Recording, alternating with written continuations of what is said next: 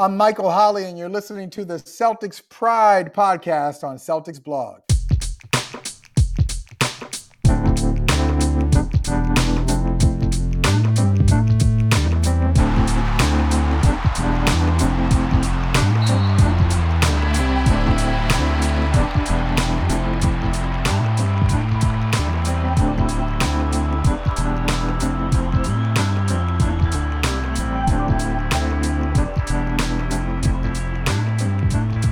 Welcome to the Celtics Pride podcast on Celtics blog. I'm Adam Motenko. With me, as always, my twin brother Josh Motenko. Warriors, come out to play. Oh my gosh. And my good friend Mike Minkoff. Yeah, I think we lost like two thirds of our listeners who probably are not old enough to get that reference. Uh, but I'm hype. yeah, that was a 1979 reference.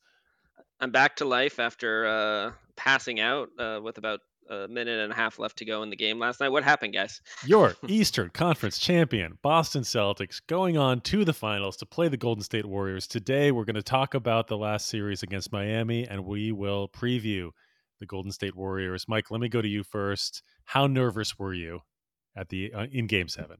It was such a mix of emotions in that in that period. I was also battling a unreliable stream of the of the game, but the bootleg with with three and a half minutes to go, the Celtics up 13 after showing incredible poise, um, phenomenal defense for like a four minute stretch, getting just enough buckets to kind of push the lead out. I tweeted so much growth, thinking that they were showing so much growth from collapses of the past and that that 13 point lead would be uh, sufficient. And then immediately the Heat roll off an 11 0 run. And with 20 seconds to go, Jimmy Butler, the guy who has put in a heroic game six and game seven effort, has that three point shot in the air to put the Heat up one if it goes in. And I was not feeling great at that moment. So the answer is I was pretty I was pretty terrified. Um, I mostly just really didn't want the narrative uh, around the team that I, I fear would have happened if if it had, if that shot had gone down and they hadn't pulled that out. Um, I think that could have gotten really ugly. And I love this team. I I think their resilience and strength over the course of the game they came out to an early lead. They held the lead throughout the game despite a lot of runs by the Heat. Um, was just really impressive. So I was I was terrified for myself as a fan, but I was also really nervous for the the Celtics players and what they would have had to go through if if they lost that game. Thank you, Mike, for saying that. I mean, I, am excited about the the finals. I, I'm loving this team. I think we all are. We're all happy that they won. This team has come so far. It's amazing. And if Jimmy Butler hits that shot and the Miami Heat win, it's a totally different conversation we're having today. Josh, what do you think the narrative is if if if Butler hits that shot? Doom and gloom. Uh, I think it's right back to where we were at midseason. Should we break these two guys up? Like all the naysayers, all the negative Nancy's are coming out of the woodwork saying "I told you so." Um, and and they were you know like a few seconds away from from like being able to do that. You know we only won it by the skin of our teeth. Mm. there isn't a single celtics homer you know ultimate celtics fan who never has any uh, stress that can say that they maintained that type of composure when we're giving away that lead. I mean that was that that scared my pants off.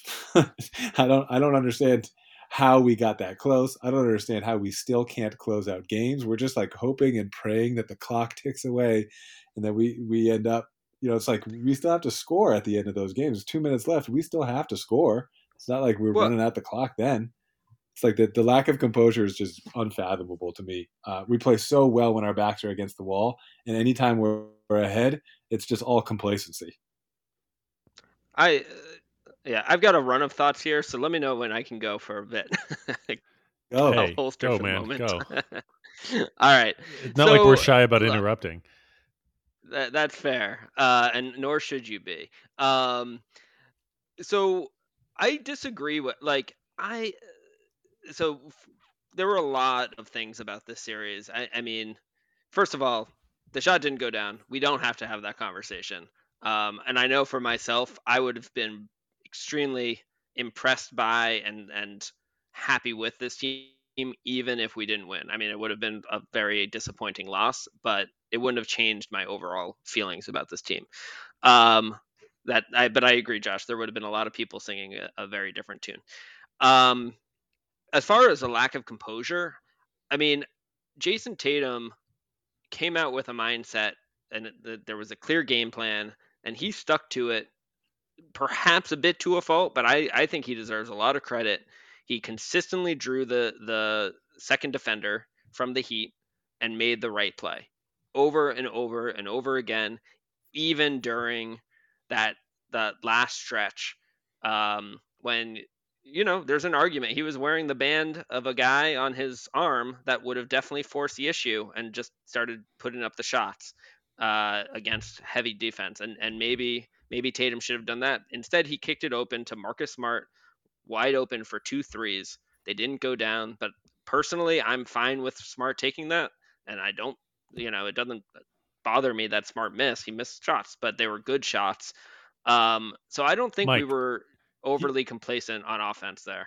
Mike, there are some that would say Marcus Smart took like four shots in in the that last period of time, and and He took the last five. He took the last five. You're fine with all of them. Um, I would have to go. I, I don't remember all five of them. I think there was one. I, I'm fine with those two threes that I just alluded to. Uh, I think there was one drive he took that was a pretty reasonable one. There may have been one or two shots that were iffier. Um, yeah, I mean, I was. I think he had one. I think he had one shot that was very bad. I think it was, if I'm remembering right, it was there was about seven seconds left on the shot clock, and he took it with like both feet on the three point line, um, from like the the top right wing. That was a bad shot. Uh, but for the most part, everything else I was fine with. Josh, I mean, I think there's a I, narrative that yeah that says there's a narrative that says you can't win with Marcus Smart taking all the shots at the end of the game, or that he has tendency to play some hero ball and uh, have some irrational confidence towards the end of the game to like he's going to save the day, uh, and he does a really good job of that on defense. But we don't want him doing that on offense. But in a game like this, and in a series like this, when you're taking away Jayson Tatum's driving lanes and asking him to move the ball around the court, you need other guys to step up. And so, you know, we need Brown and and and Smart to to be there. And Smart, you know, came through with over 20 points in that game. And you know, he's kind of our third best player. Yeah, and and I mean, this Miami Heat team. First of all, they were a phenomenally resilient opponent, which is what I was scared about when I predicted that we would lose to them if they had a healthy Kyle Lowry, which I'm not sure I saw anything that dissuaded me of that, to be honest, uh, over the course of the series. Though we didn't have a healthy Rob, which would have been a huge difference. Um, but like we can't drive into traffic against them, right? Like they swipe down at the ball better than just about any team I think I've ever seen. Um, they they and and we had a couple of drives in that last three and a half minutes. I think we had where we were getting it to we got it to someone in the dunker spot. Um, maybe it wasn't the last three and because I think it was Grant, but and they they swiped down and were able to were able to get the ball out of his hands um, amidst that. So like I just thought we made a lot of good team good good plays and good decisions even during that stretch. Um, we had Miami made some plays and we missed some some good shots. Um, you know, I think we obviously had a huge mental hurdle as a team of getting to the finals, getting past the Eastern Conference, obviously getting winning tight games like that. Um, and it got way closer than any of us would have liked. Um, but at the end of the day, we won, and uh, that you know we we never didn't have the lead.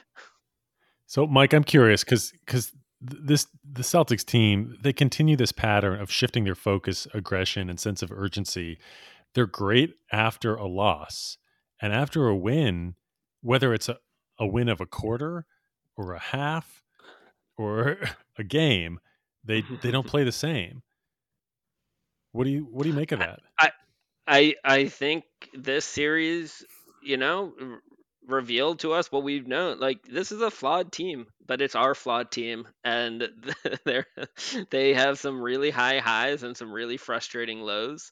Uh, they continue to very incrementally improve on some of these areas that are their core weaknesses. Um, Jayson Tatum had 5.6 assists a game for the series, but he also had 4.7 turnovers. Uh, Jaylen Brown had only three assists per game, handled the ball much less, still had 3.3 turnovers. Um, but uh, uh, on the on the flip side, Tatum, in addition to his 5.6 uh, assists a game, had 25 points per game, 8.3 rebounds, shot 46.2% from the the field, 35% from three, 86% from the line. Um, really efficient, really effective, 25, 8, and and five and a half, basically, um, over a really hotly contested seven game series. J JB averaged 24 points and 7.1 rebounds. He shot 48, almost 49% from the field and 40% from three. You know, so like they are they are extraordinarily talented but flawed players, and but there are guys. I don't know. That's kind of how I. That's just how I feel. It's like, yeah, there's stuff they could be better at.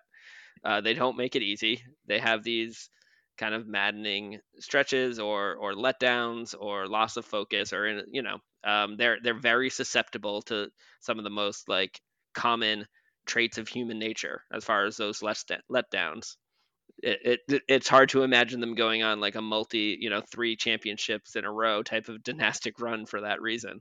Um, but they're also extraordinarily resilient mentally. The ability to kind of move on to the next refocus um, i think is really really impressive uh, and i don't think we should overlook that either. Josh you have thoughts on this? I think the complacency it, it comes about because we're a young team um, when you get up, the risk is not as present, right? And so you're not as focused on the task. You're you're letting your mind wander. That's what complacency is. You start thinking about how great it is that you're up and how you don't have to keep the the pedal on the gas, and it's it's it's fool's gold. And like the the teams who've been there know, like the Heat knew they have champions on their team, like Kyle Lowry.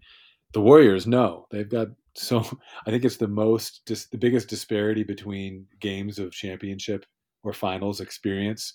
Um, you know, in the last like 30 years, this this matchup head to head where the Celtics have none, and the Warriors have so much. You know, however many games of championship experience they have on their roster. So, um, you know, it's great that we're able to to really be resilient when our backs are against the wall. That's kind of the first step in this direction but I'm I'm kind of skeptical at this point in time whether we're going to be able to put that all together uh, in this upcoming series to to be able to get the job done. Like I just don't think against a Warriors team the way that they're constructed now, that type of pattern will be able to continue. Obviously, it, it was able to work against teams that don't have a lot of three point shooters um, or have just a couple guys that you need to worry about along the three point line, and then other guys you can just build a wall with and sack off of, like Jimmy Butler or Giannis. Um, but the Warriors are, are different. Yeah, I agree with you, Josh. I, I don't think the Celtics can play this complacent after wins. And uh, as as Ime Udoka and other Celtics players put it, they like to win in the most difficult way possible. I don't think that's going to work against Golden State. I don't think they like to. I, I think well, they. I think they, they are acknowledging that they you tend know, to. They yes. tend to. Yeah, that's what I mean. That's what I mean. Yeah, Jaylen Brown said, "I hate that about us. That we're always we find the hardest way to win." And that's been. I mean that yeah. that was absolutely the way that they were up until the half, uh, the regular season, and then in January they just went on a streak, and it showed up again, uh, not in the first round, but second and third rounds of the playoffs. That's absolutely what's been happening. They've only won two games in a row in the playoffs. And that's how they were in the bubble. You know, it was yeah. the same thing. It was they they got up against Toronto, and then it was you know they let Toronto get back in the series, and uh, they had the tough slugfest against the Heat. You know, and they they lost a lot of leads, late leads against the Heat in that game. You know, but so like, I think I think Josh, you you hit it on the head. And again, to me, like this this teams ahead of schedule, they're really young. Typically, your Yeah. best player is like 26 when you're going to the finals and having a chance to win. I think we have a legit chance to win this series. Uh, It's far from a, you know, I would, I think we're appropriately not the favorite to start the series, just just out of respect uh, for the experience and championship pred- pedigree that the the Warriors have. And I would, you know, one thought I had did have is that you know I bet Draymond and Klay and and Steph are watching the Celtics squander another late lead and just know that they're always in the game, no matter what the score is. Like they're coming into the series knowing that they can get the Celtics on their heel at the end of any game with with just a little bit of a push. So like that terrifies me off the start. To um, and we'll we'll go into the uh, we'll go into the the final series more in, in a bit, but that's just one thought. Um, What else are you guys taking yeah. away from this Miami series? Other than, I mean, I've got a few things. One, Grant Williams is annoying. I know that some thought he was before, but I've learned I've, I, I'm 100% in support of that. He's he's annoying. Uh, I learned that Jaylen Brown can't dribble and is struggling with free throws. It's like Jaylen Brown went in a time machine and went back to not necessarily his rookie year, but maybe his third, second or third year. At least he's not missing layups, but the the missing free throws at the end of Game Six, that's troubling. And and the way that Miami went after him and stole the ball from him, and the fact that he not only didn't adjust, but doesn't seem to understand that it's actually his fault. he did adjust. He shot. The guy for- keeps dri- okay. dribbling into traffic. I think I think you just have a blatantly false understanding of how this team works and communicates. Like you think Ime doesn't have extremely direct conversation with JB about his like ball handling issues, his the his costly turnovers. Like JB compared to what he was as a watch some of his rookie drives. I, I think Jaylen Brown thinks that he's getting fouled on every one of those.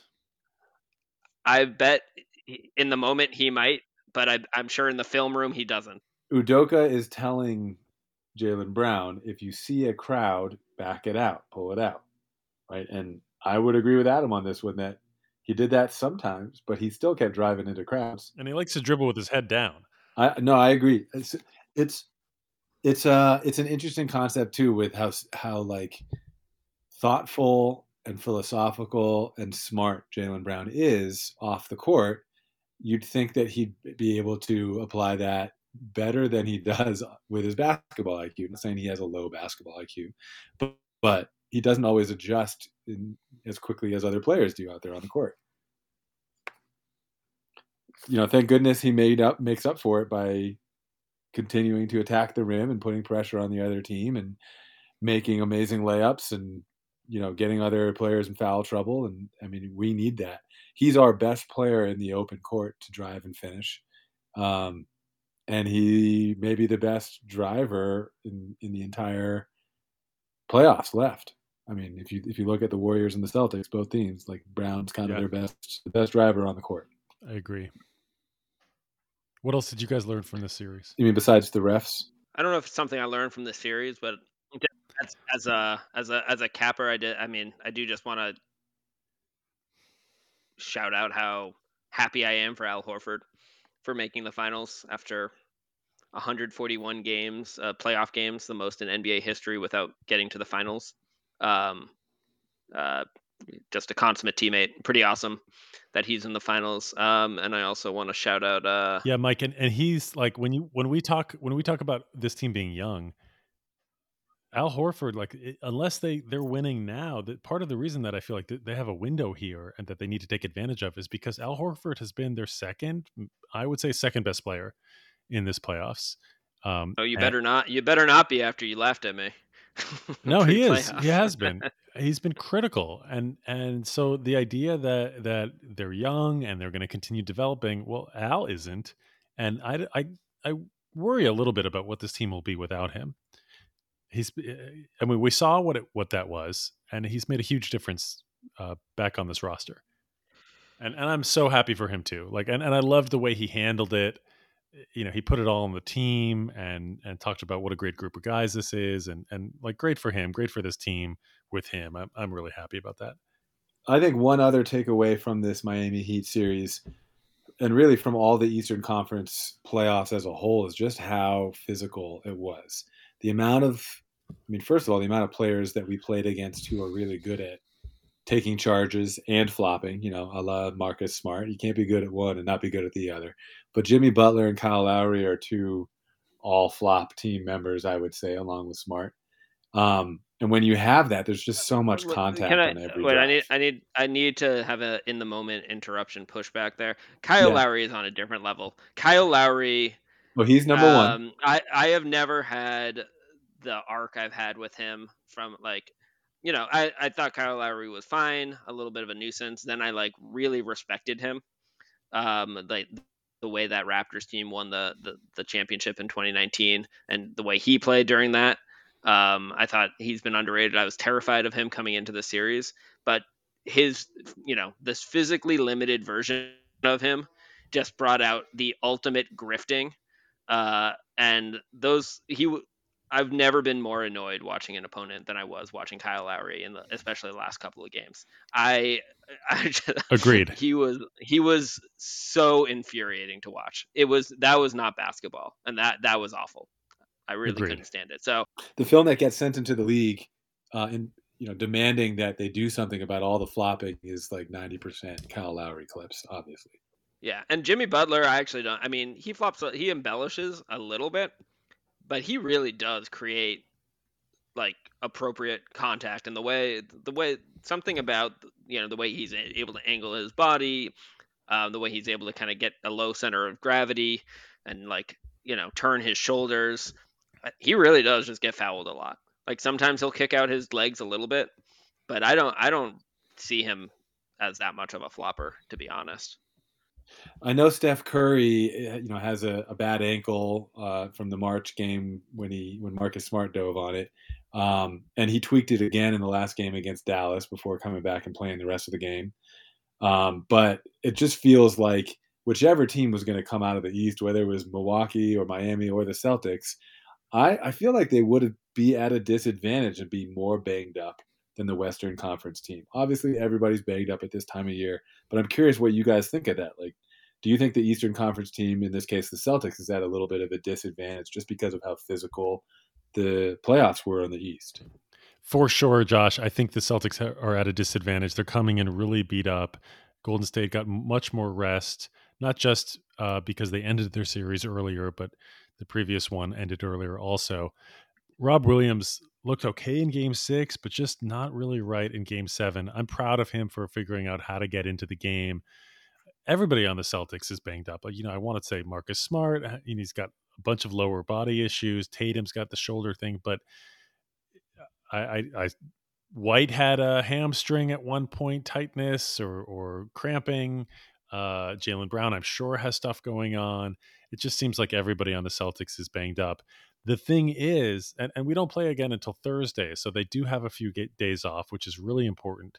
The thing is, unlike the Miami series, where every game was you had one day in between, now, um, except for one of the games, you have two full days rest in between each game. You are flying cross country, so that's a kind of a big deal. But I think as the series goes along, the Celtics will kind of even up with Golden State about who that's impacting more.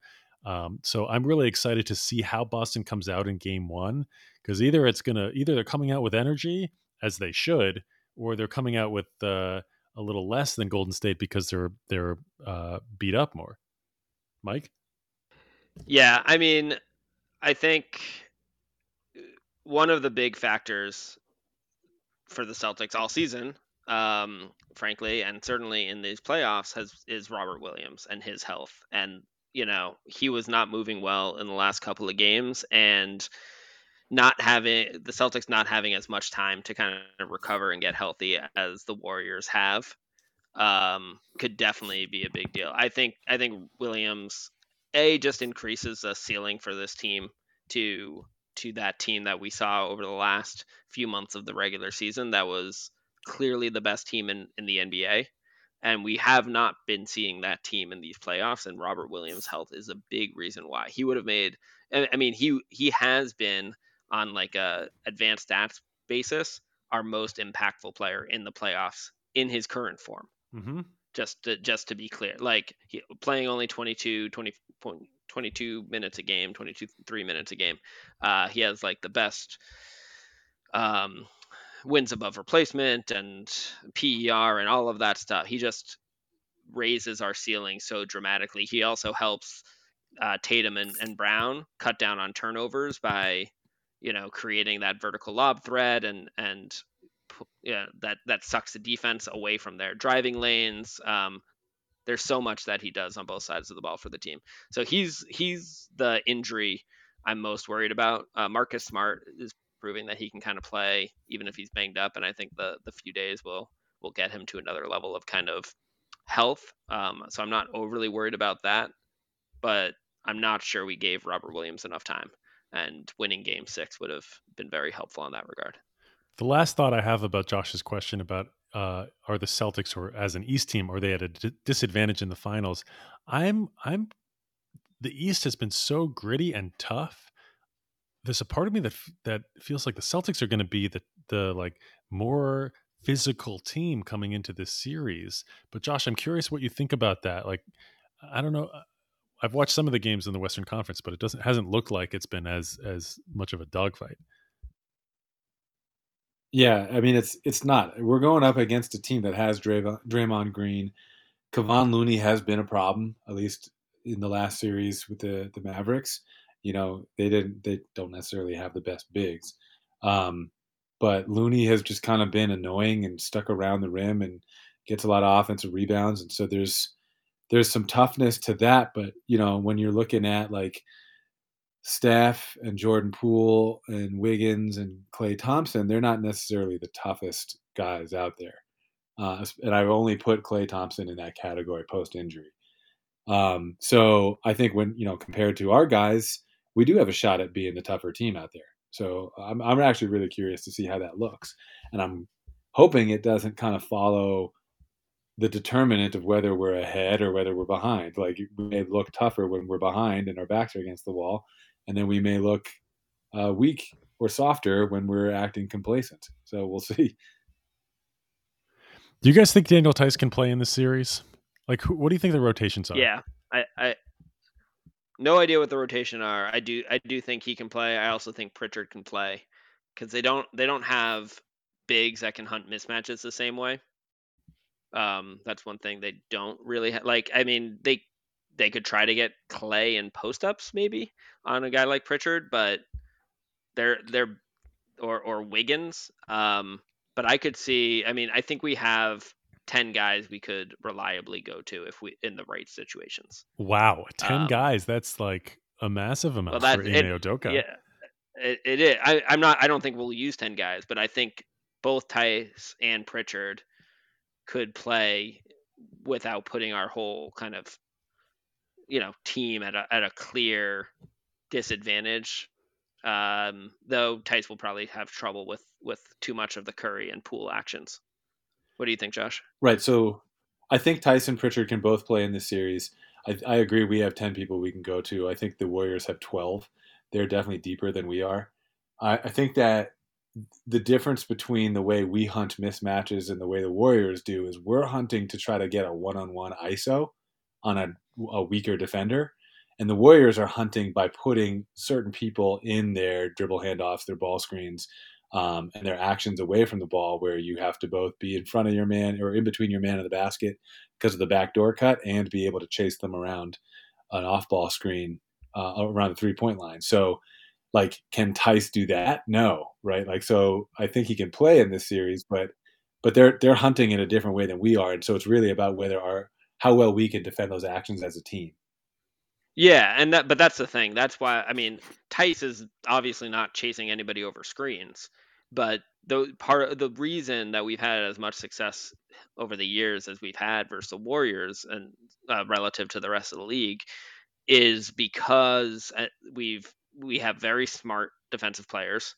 Um, and then with our current scheme with Udoka, and the the very switch heavy. But we always did the, this type of switching off ball against the Warriors, I think. Anyways, uh, yeah. with Stevens, um, you know that neutralizes being able to do that one, one of the things that the warriors are so elite at is, is they're running all of these actions there's a lot of Im, Im, improvised decision making that's go, going on it takes truly elite kind of defensive iq and togetherness to be able to kind of read what they're doing and make the switches in a way that doesn't leave somebody wide open or with like an open lane cutting to the hoop the celtics have that they have all the ingredients like al horford and daniel Theis, kind of in the middle can actually be extremely effective because they have the the defensive IQ and agility to kind of read the play, get into a good position. I could still see Theis, you know, picking up some cheap fouls. Grant, Grant Williams can also do it in the center of the defense, and they don't have anyone big enough uh, at Golden State to like really punish Grant. So we could we could see some Grant on Draymond uh, at the five situations. Um, and then again, to me, uh, you know, if Robert Williams is healthy, that's like a huge, just that that's a huge differentiator. Because I am curious about Looney, who you mentioned. Um, Josh, he had he had some really big games once he was reinserted into the starting lineup in the Western Conference Finals.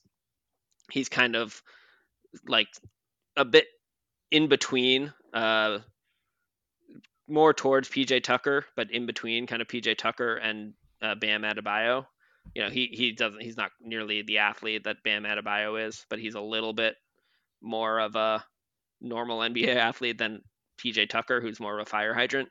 Um, I'm curious. I don't. I think Theis would struggle with someone like Looney. I think I think Grant could be okay, uh, but I'm curious to see how that goes. I think Al could be okay, but we'll get beat up on the rebounds.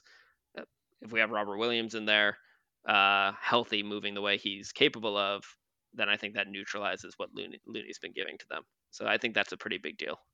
Yeah, and both Looney and uh, Draymond can't shoot from three. We want them both shooting out there, which doesn't mean we can slack off because they're likely to be in a lot of those actions, setting picks, um, and we need to be up on them to cover the shooter, uh, Curry or Thompson, likely. Um, but I think Theis, because of his mobility, can do that. Um, the the key for me is uh, at least guarding Golden State. They just have such incredible movement on offense, and Curry is constantly repositioning and moving without the ball and pulling the focus of the, defense. Like his gravity is just incredible. Um, and when you guys talk about Peyton Pritchard can play in this, uh, who's he guarding? I mean, both Poole and Curry are, are somewhat small, but I don't think I want Pritchard on Curry at all. I think he's chasing guards yeah, I think he's chasing. Guards. I'm okay with it. Um, I, I, it, it's not like he's going to be playing 30 minutes a game, barring some really serious injury issues, in which case we're probably effed anyways. But yeah, I think I think he can be in there um, against either Curry or Poole. We're going to be doing a lot of switching anyways, but I'm not I'm not as worried as it sounds like you are. I mean, Pritchard obviously is not anywhere near the same defender as a guy like Fred VanVleet, but VanVleet uh, was you know held up extraordinarily well against Curry.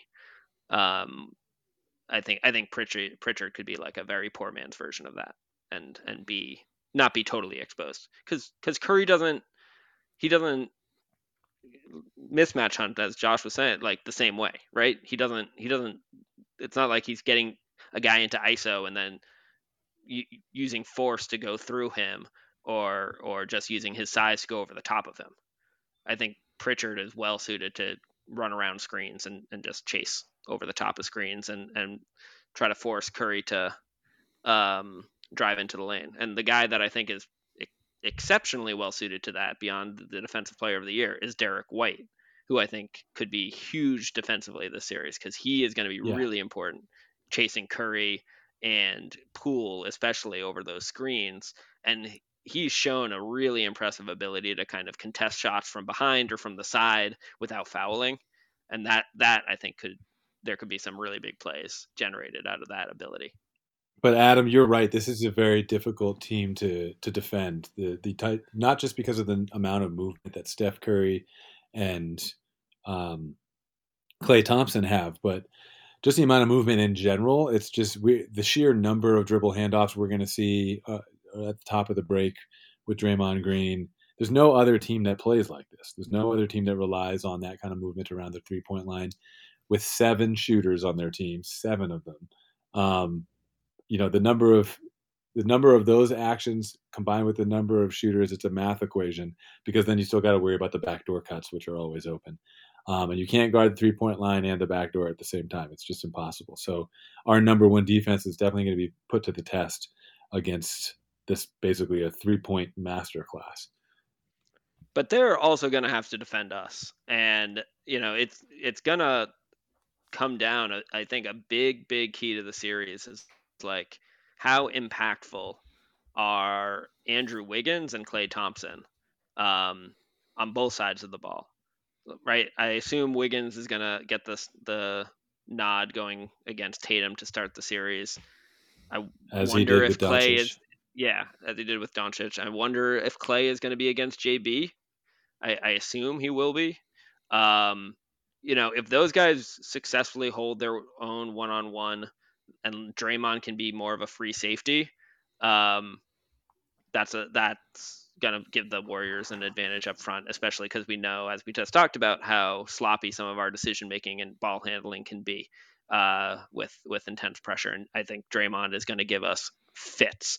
Um, but if if we're able to kind of get Curry into to mismatches and we're able to take advantage of those, or if Wiggins or Klay just prove not not able to stick with kind of the size, strength, athleticism of JB and Jayson Tatum, those and those guys really are uh, elite offensive players.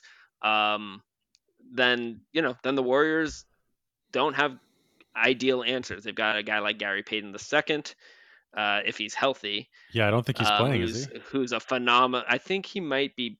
He should be getting healthy around now. So he he might. I wouldn't be surprised if he's back in the series, but I don't know his Wow. exact status. But like, he's a great defender and he's uh, explosive athlete, but he's not like a good shooter. Um, Not with a so we broken elbow. You know, uh, definitely not with a broken elbow. Um, uh, they've got the the the corpse of Andre Iguodala, who uh, Yeah, but he again, one barely all, plays. one of the all time what? He barely plays. Yeah, he's one of the all time great uh, ball you know ball swipers though. Um, I would I would honestly just put him in against JB every time, and he'll probably get a steal like sixty percent of the times. It'd be it would be disastrous. Uh, he also had an all time shooting performance for him against us in the bubble two years ago when he was on the Heat, which I'll never uh, forget. Um,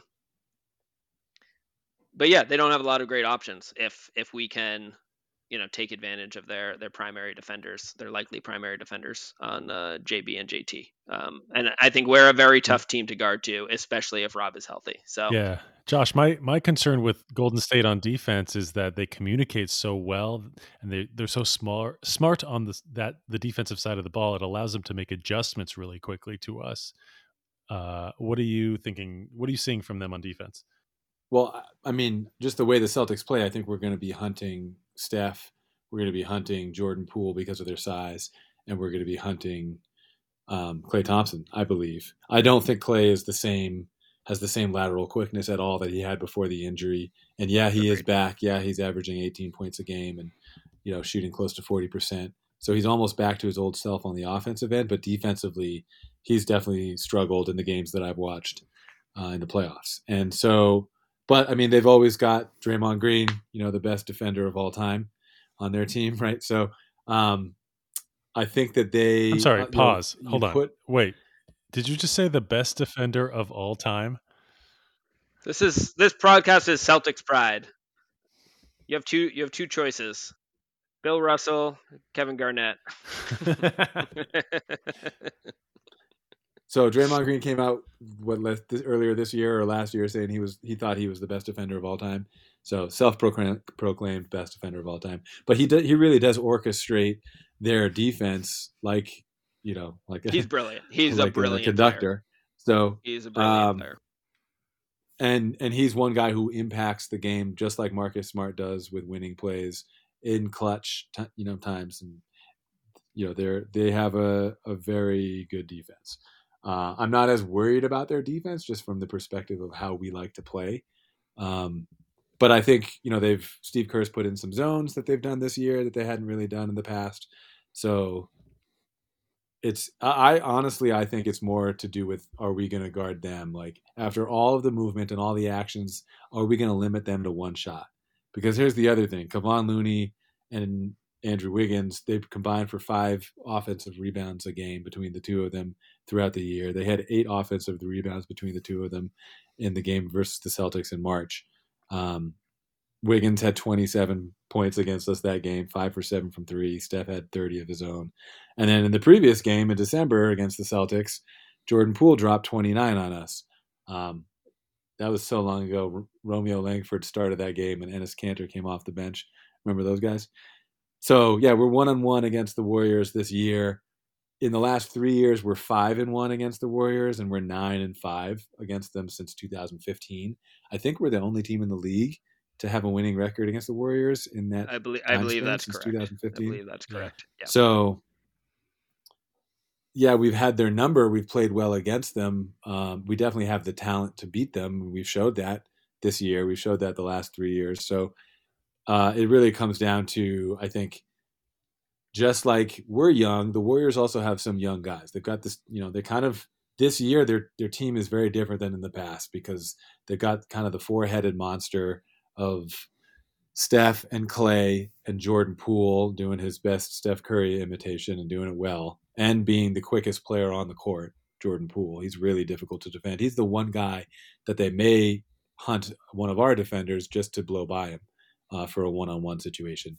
And then Andrew Wiggins has to be in that conversation as a guy who, on both sides of the ball, is is one of their four headed monster. And then you got Draymond orchestrating all the young guys um, and and Bjelica, their bench players. But they've got a really deep bench. They got guys who can shoot. Like just watching some of the past games, Bjelica is is a sieve on defense. We're going to go at him, but he may make up for it by hitting a 35 foot bomb or grabbing a rebound and pushing the break. Um, he's a really amazing passer, so he's really good in their system in the limited minutes he plays. Moses Moody has come on and played really well, shooting over 50% from three in the playoffs in limited minutes, and he's played a lot more in the playoffs than he did during the year. So, you know, plus Kuminga, plus Otto Porter shooting from the corners, and being a six nine wing defender to help out on guys like Tatum and Brown. Like they kind of have all the tools to to succeed in this environment against the Celtics, and it's going to be a real test for us. I've got three keys to victory for us against Golden State. One, we have to take care of the ball. We have to reduce turnovers. Two, we have to stay focused on defense, or they're going to destroy us with their movement, their shooting, and their fast break offense. And three, we have to stay aggressive every game. We can't play aggressive just after wins, either winning a quarter or winning a game. We have to push the ball after defensive stops. We have to make quick decisions on offense. We have to stay aggressive. And I think if we do that, I like our chances, whether we're making shots or missing, whether they're getting offense, Kevon Looney's getting offensive rebounds or not. I don't care who's coming off the bench for them. I think if we do those three things, I, I'll roll with what we get. Yeah, I mean, I think, I mean, this team again. It, I don't know. I I know they have these letdowns, but I do I still feel like you're not giving enough credit to the mental toughness and resilience they do have. Um, uh, and and certainly their defense. If there's anything that we can count on, it's their their defense staying locked in, relatively speaking. Um, it, it won't be 100% perfect, but the defense is and has been exceptional. But I think, I mean, I think the Celtics need a a real version of Robert Williams to win this series. Um, I I would be happy to be wrong about that if we don't get a real version of, of Robert Williams. Um, he just makes such a huge impact, he and really um, it's you know I think he he creates you know having a guy like him in there makes it that much easier for us to aggressively go over screens and chase guys off the three point line or, or aggressively contest their shots in ways that make us less vulnerable to fouling. Um, him being there on offense makes it harder for Draymond to do all his Draymondy things and makes it harder for Kevon Looney to get clean up every offensive rebound. Um, I just I just think that like he's getting him healthy even if it means like sitting him game one and giving him two extra days of rest, would be my key to the series. Um, yeah, seven. I- that I would be seven days rest total. yeah, it's like that. I don't think there's anything else we could do because I we know who everybody else on our team is. Um, and we saw what who Robert Williams was in Game Six and Seven, and it wasn't the same Robert Williams that was like, you know, that once we put him on the on the offside wing, changed us from like a frustrate, maddeningly frustrating team to a defensive juggernaut um, that the league hasn't seen in in at least a few years. So that's my key. Mike, It's revolutionary. Get our best players healthy. Mike, I, I want to maybe we fight a little bit about this, but uh, I agree with what you're saying about Robert Williams. I mean, that, that's huge. Uh, you feel like I'm not giving enough credit to the Celtics. Uh, I agree that their defense is is typically totally locked in. Um, this is a different kind of an offense that we're facing. It's less about building a wall against Giannis, uh, having everybody keyed on, in on him. It's less about uh, grit and and fighting through things. I know, and we're the one team that's been above 500 against this team, this this this core over the last five years. This is about resilience, staying in the play as they change things up and and like try through 24 seconds to get open threes basically with with Klay and Steph. And and I'm I want to see what this iteration of the Celtics team looks like doing that. I think they can do it. I'm not I'm not overly concerned about it, but it's different than the the teams we've faced thus far, and I think there might be an, an adjustment there. But more so, uh, like my concern with this team is the expectations are at a certain level. They have a shot here that I think is unique, that isn't necessarily going to be there next year, that they really need to take advantage of.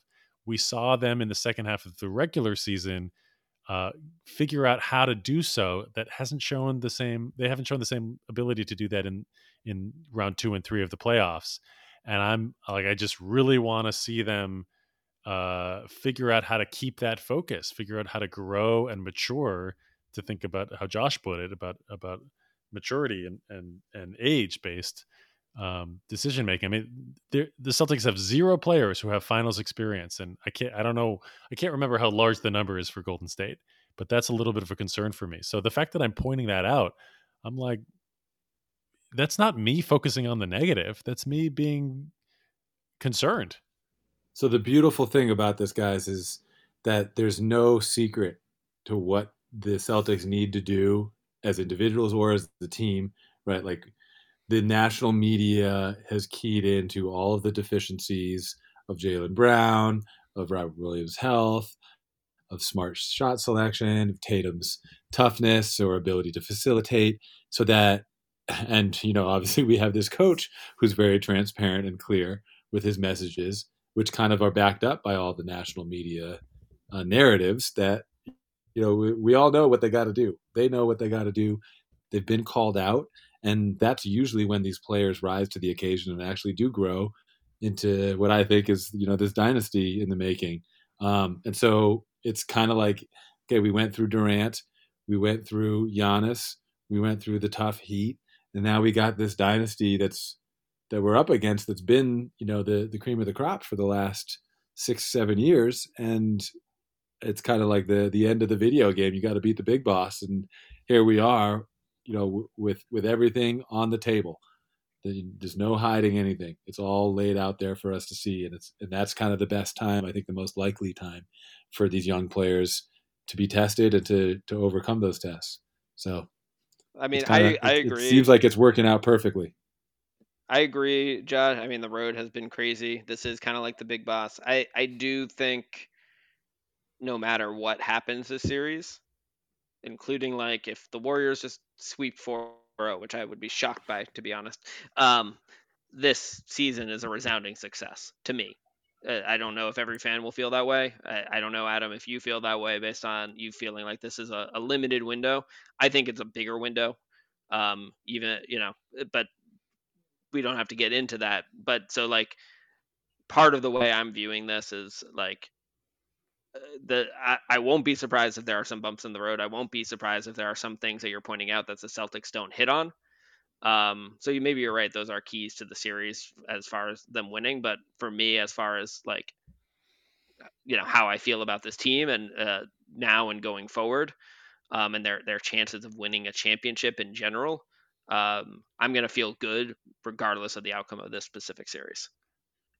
Yeah, I agree with that. We would have felt worse had we lost to the Heat or the Bucks in an earlier round. Making it all the way to the finals and then losing in the finals is just such a different feeling than beating a team you know we were better than them than like the Heat. Feels like it's time for predictions coming into the playoffs. We all assumed that Phoenix was going to win. Josh and I had Boston losing to Phoenix in the finals. Mike had Phoenix beating Miami. What do you guys think? So if I so predictions, uh, who's going to win this series against Golden State and in how many games? I'm saying Golden State wins in 7. I've got Golden State in 6. Mike those were literally the two things I was debating between, uh, but I was leaning Golden State with seven. Uh, in seven, I would if if if somehow game one comes and Robert Williams is the Robert Williams that there was we had in February and March, I would say Celtics in six. Um, but based on the information we have at hand, I'm going to go Golden State in seven. Yeah, my mind's telling me no, but my body, my body's okay. telling nope, me yes. Nope, nope, nope, nope, nope. We don't we don't quote him anymore, Josh. Sorry. a lot can happen in these finals. Let's we will be watching. We will be talking about it. Don't forget to rate, review, subscribe. Follow us on Twitter at Celtics Pride Pod or individually at Mike Minkoff NBA and at Coach Motenko for Josh. I am not on Twitter. If you're listening now, consider yourself a part of Celtics Pride on Celtics Blog.